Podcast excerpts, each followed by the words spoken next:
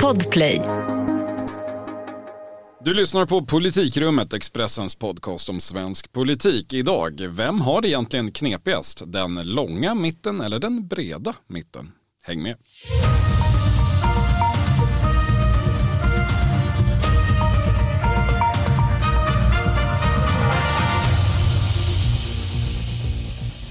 Det är tisdag den 24 maj och dags för det 32 sammanträdet i politikrummet. Idag är det bara du, Thomas Nordenskjöld. Hallå. Och jag, Viktor Bartkron, som närvarar. Inte så bara, men ändå. Den här podden har ju i drygt tre månader börjat med frågan som har slagit ut alla andra. Den om om och sen när och efter det hur Sverige skulle söka medlemskap i NATO. Det hände i förra veckan och sen fastnade det.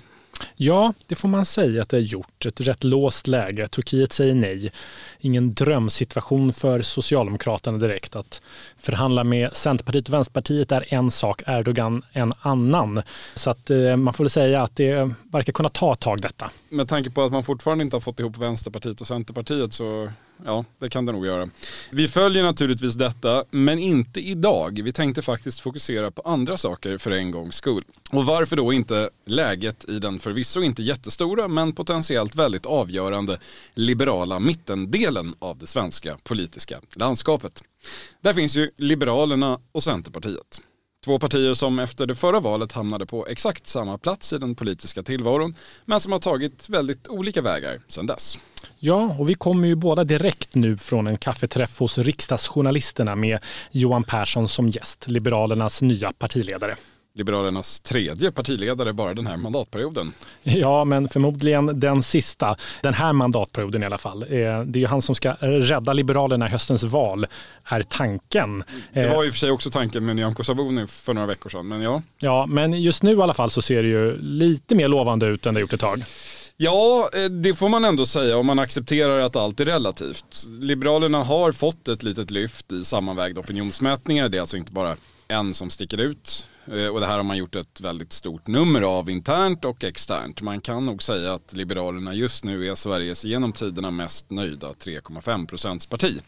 Man har hängt på riksdagsspärren, man ser en potential att locka ytterligare stödröster, man har passerat Miljöpartiet som krisparti nummer ett. Och kanske framförallt så verkar det ju råda något slags möjligen bedrägligt men ändå lugn i det här partiet som annars har ägnat betydligt mer tid åt att bråka med varandra än att bekämpa samhällsproblem och politiska motståndare.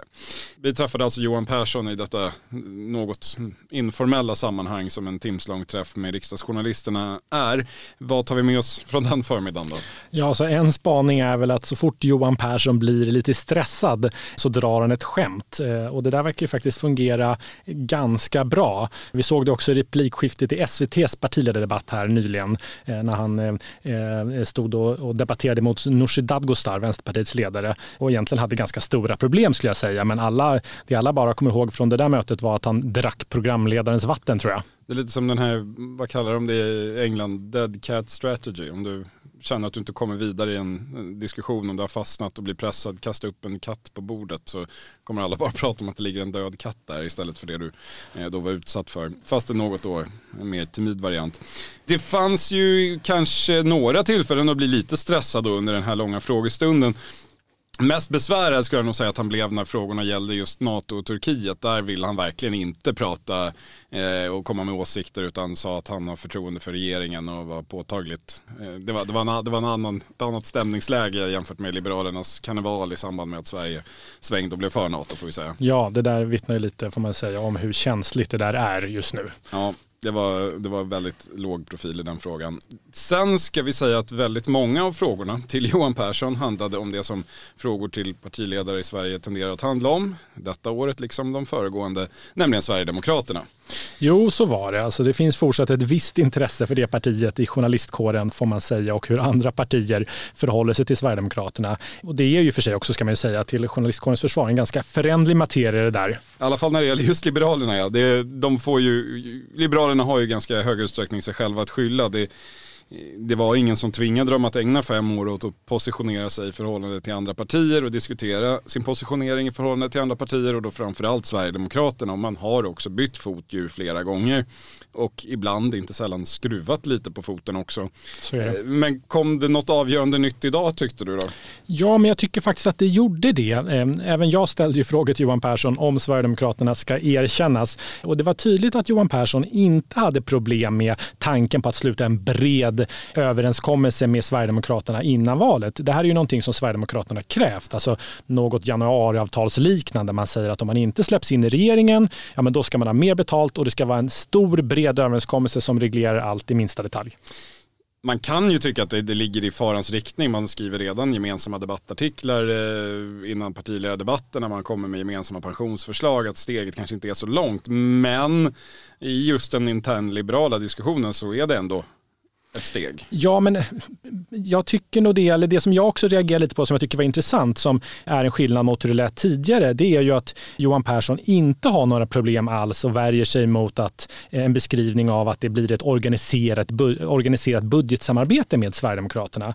Det är ju som jag ändå uppfattar det ett nytt besked. Alltså när, man, när Liberalerna hade de här interna stridigheterna och, och gjorde sitt stora vägval, då var man från ledningen i Liberalerna tydliga med att man inte skulle ha ett organiserat budgetsamarbete, att det mer handlade om att eh, förhandla i, i riksdagens finansutskott.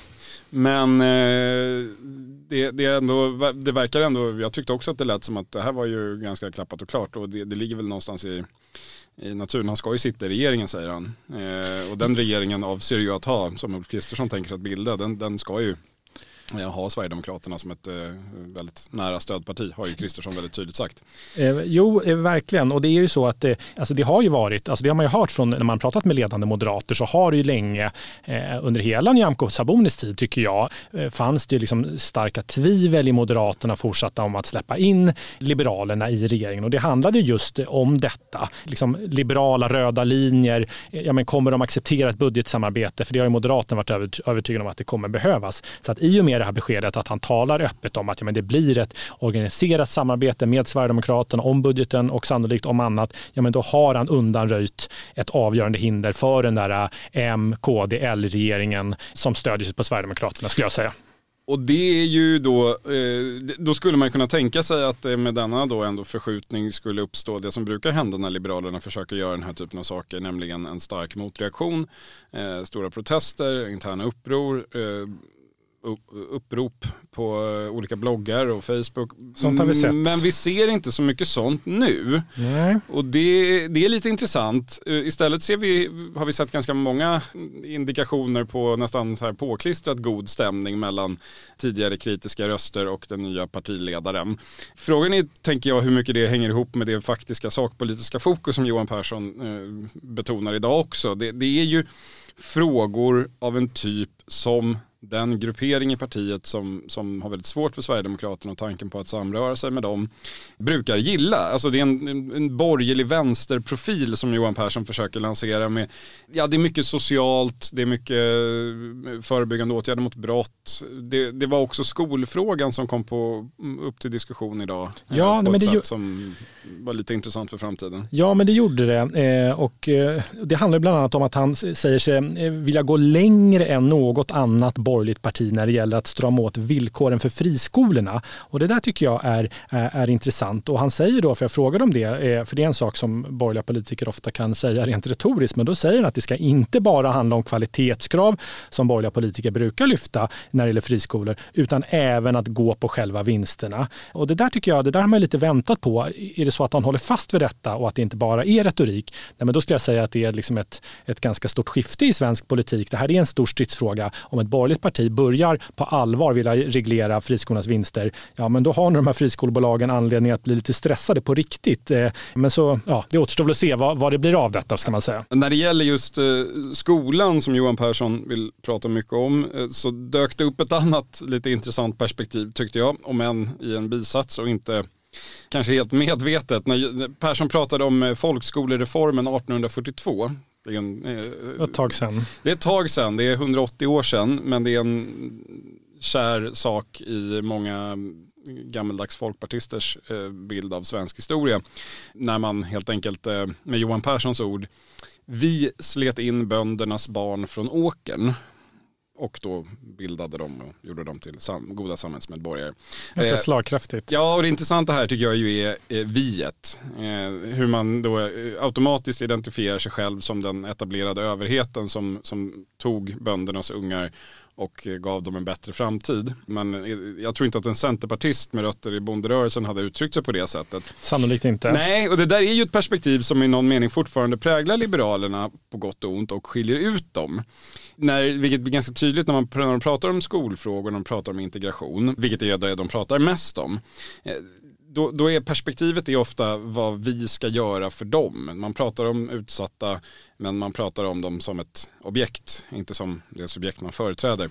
Och det där är ju, för de man talar till, de befinner sig ju sällan i ett utanförskapsområde utan de bor i en villa någon annanstans i stan. Ja, han, han pratade om, han var ganska specifik där Johan Persson, han pratade om villa, villabor i Örebros finare förorter samt Västerås, eller vad var det han sa? Ja, det var någonting. Det, ja. Han hade väldigt, det, han, för, nischad. Eh, ja, och, och risken här tänker jag är ju att även om man inte har några problem med det som sägs sägs. Tvärtom så tror jag att många håller med, vare sig de bor i, i ett utanförskapsområde eller i en villa när man säger att man vill förbättra integrationen och ge barnen en bättre framtid. Så finns det någon form av risk att man hamnar att man inte blir helt relevant i det man i, liksom kommer dragandes med in i en valrörelse. Man blir lite hängande i luften mellan de man pratar om och de man pratar till. Det, blir, det, det är för de som bor i villa men Just nu pågår vår stora season sale med fantastiska priser på möbler och inredning. Passa på att fynda till hemmets alla rum, inne som ute, senast den 6 maj. Gör dig redo för sommar. Välkommen till Mio. CSRD, ännu en förkortning som väcker känslor hos företagare. Men lugn, våra rådgivare här på PWC har koll på det som din verksamhet berörs av.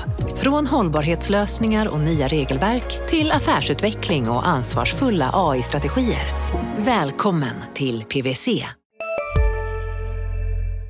bryr sig om de som bor någon annanstans. Och det, det är inte en självklar eh, framgångsposition i politisk verksamhet, tänker jag. Så jag ställde frågan till Johan Persson om hur han såg på det där och eh, tyckte också var lite intressant att han sa inte alls emot. Vilket man kunde anat att eh, nej, nej, så där är det inte alls, vi företräder alla. Nej, han slog tvärtom fast att man siktar ju på 15 procent och inte 51 man ska, nu är det ju mina ord då, faktiskt vara ett parti för en upplyst minoritet eh, som blickar ut över eh, gräsmattan och ser en värld utanför.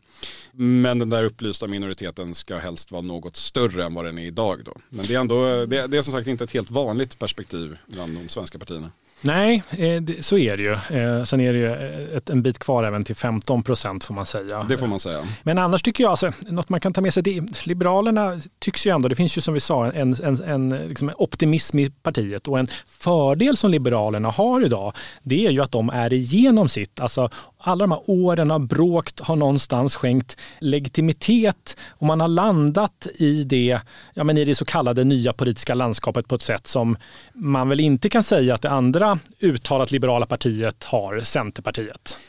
Inte alls, och det ska vi strax återkomma till här i podden.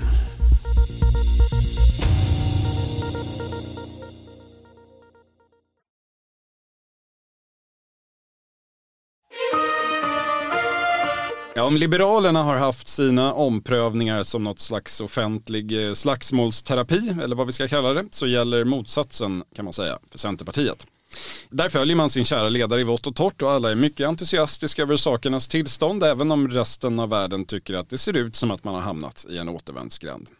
I alla fall är det här den officiella bilden. Men Thomas, du, du har en stor artikel i Expressen idag som ger en något annorlunda bild av läget i detta nyckelparti i svensk politik. Berätta.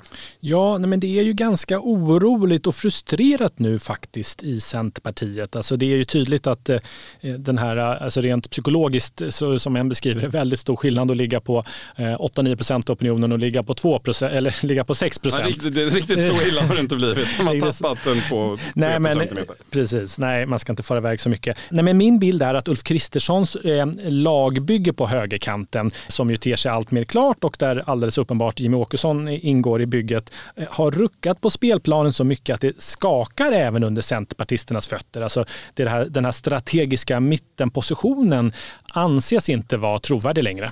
Frågan är ju hur många utanför Centerpartiet som har upplevt den eh, strategiska mittenpositionen som sådär vansinnigt trovärdig tidigare heller kan man säga. Den, den, har ju någonstans, om man har synat den närmare, alltid byggt på att eh, ytterst att Moderaterna och Socialdemokraterna ska övertygas om att göra gemensam sak och ha någon, något slags regeringsprojekt tillsammans med Centerpartiet det har vi väl aldrig haft några signaler på att, att det skulle vara nära förestående. Men frågan har inte konkretiserats så mycket och därför har man kanske eh, kunnat slippa tänka på det.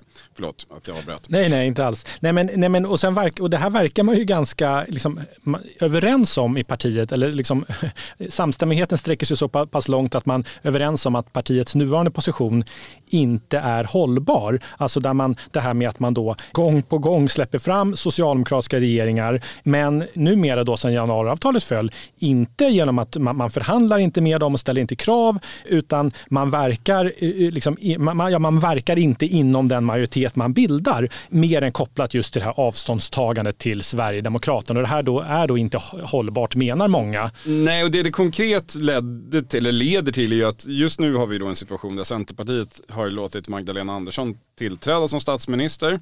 Både en och två gånger faktiskt. Det blev ju lite lustigt där i höstas. Men genom att inte samtidigt verka inom den majoriteten så var det ju då Kristerssons lag som har vunnit flera viktiga sakpolitiska omröstningar och inte minst då budgetomröstningen i höstas. Och detta, att välja en statsminister från den ena sidan och släppa fram politiken från den andra har man nu alltså då kommit fram till inte är en så bra strategi. Who could have known? Ja. Eh, men vad vill de då istället? Ja, men alltså, en del av partiet, eh, dit Annie Lööf och hennes partiledning kan räknas enligt mina källor, har ju landat i att det här Kristerssons lagbygge då med Sverigedemokraterna tvingar Centerpartiet att, att stänga dörren högerut. Vi hör ju redan det i Annie Lööfs retorik. Hon har ju skruvat upp den mot sina forna alliansvänner och avkräver dem på besked om eh, var de röda linjerna mot SD går och så. Men enligt dem då som tillhör den här grupperingen så måste man nu ännu tydligare signalerar sin samhörighet med Magdalena Andersson. Det här talet om den här strategiska mittenpositionen fungerar inte längre. Nej, om man ur ett strikt väljaroptimerande perspektiv så framstår det ju som en ganska logisk sak att göra. Vi har ju sett flera mätningar på senare år som visar att Centerväljarna av idag är till kompakt majoritet eh, förespråkar en socialdemokratiskt ledd regering framför en moderat. Jag tror att siffrorna var omkring 60 procent som ville se Magdalena Andersson som statsminister eh, med, mot en 10 procent av Centerväljarna som ville se Ulf Kristersson. Så det känns ju som en väljartaktisk no-brainer. Men det finns ju andra perspektiv på politiken. Ja, men så är det. Men det är intressant därför man hänvisar ju faktiskt eh, internt också i de här diskussionerna i partiet just till detta, e-, enligt mina källor. Att man legitimerar det här närmandet till S eh, som pågår med att de egna väljarna vill se det. Men problemet som du säger är att eh, många aktiva i partiet, alltså beslutsfattare på olika nivåer, ända upp i partistyrelse och riksdagsgrupp, inte alls vill detta. De gick inte med i Centerpartiet, de har inte engagerat engagerat sig i Centerpartiet med någon form av dröm om att sitta i en S-regering, som det verkar.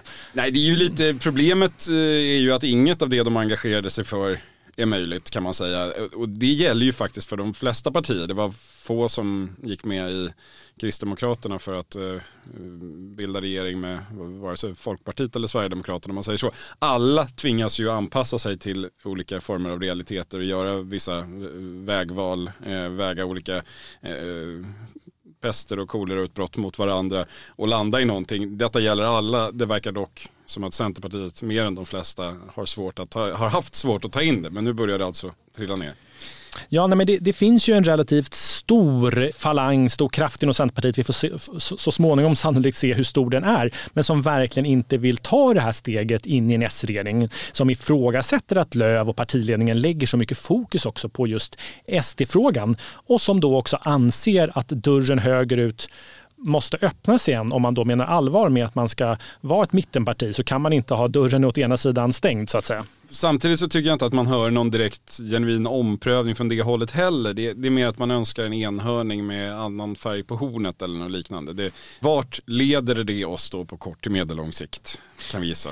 Ja, alltså, någonstans är det ju så att alltså, Annie Lööfs eh, liksom, relativt stora framgångar med att tysta den här eh, debatten om partiets vägval som vi har som Liberalerna har liksom roat oss med under ett par år. Liksom den har legat och pyrt eh, och riskerat att flamma upp hela tiden även inom Centerpartiet. Vi vet ju att riksdagsgruppen har varit delad, partiet har varit splittrad i det här samarbetet när det gäller synen på samarbetet med Socialdemokraterna. Men att det liksom förr eller senare kommer tillbaka. Och det är ju det alltså en del centerpartister nu tror liksom inte går att undvika längre. Att, eh, att man förr eller senare, sannolikt inte före valet, men så kommer partiet tvingas in i en mera eh, offentlig diskussion eh, om detta. Men då måste jag ändå säga, är utgången av detta egentligen en spännande fråga? Det, det, det är ju svårt, för att inte säga omöjligt, att se Centerpartiet av idag, eller för den delen skulle jag nästan säga imorgon, kliva in som det femte hjulet i detta eh, bygge som man eh, fördömt på längden, bredden och tvären eh, till höger om mittlinjen i svensk politik. Och om inte himlen rasar in, det gjorde den förra gången, men, men om vi ändå utgår från att den inte kommer att göra det igen, så återstår då ett alternativ, nämligen det andra.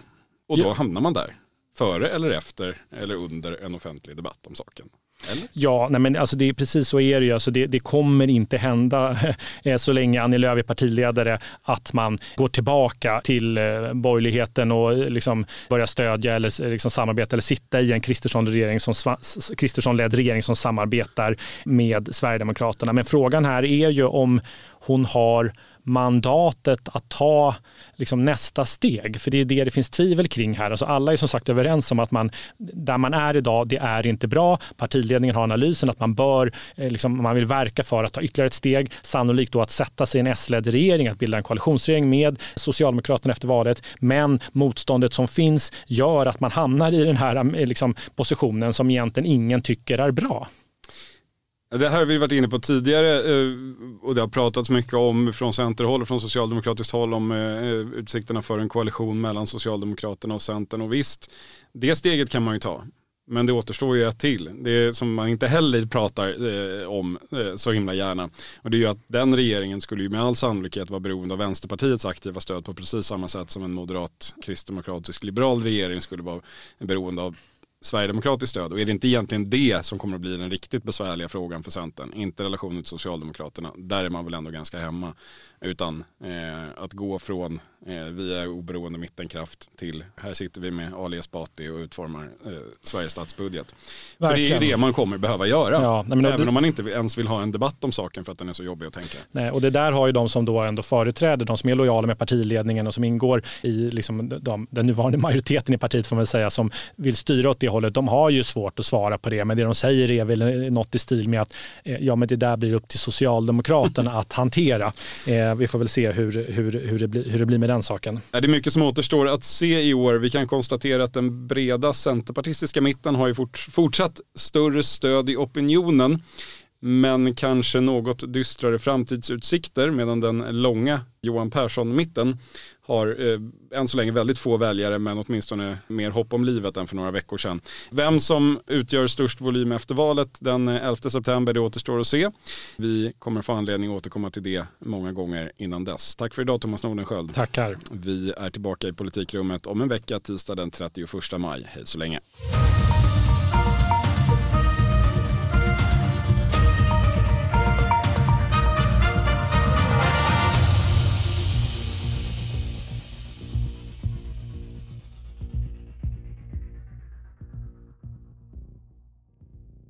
Du har lyssnat på en podcast från Expressen.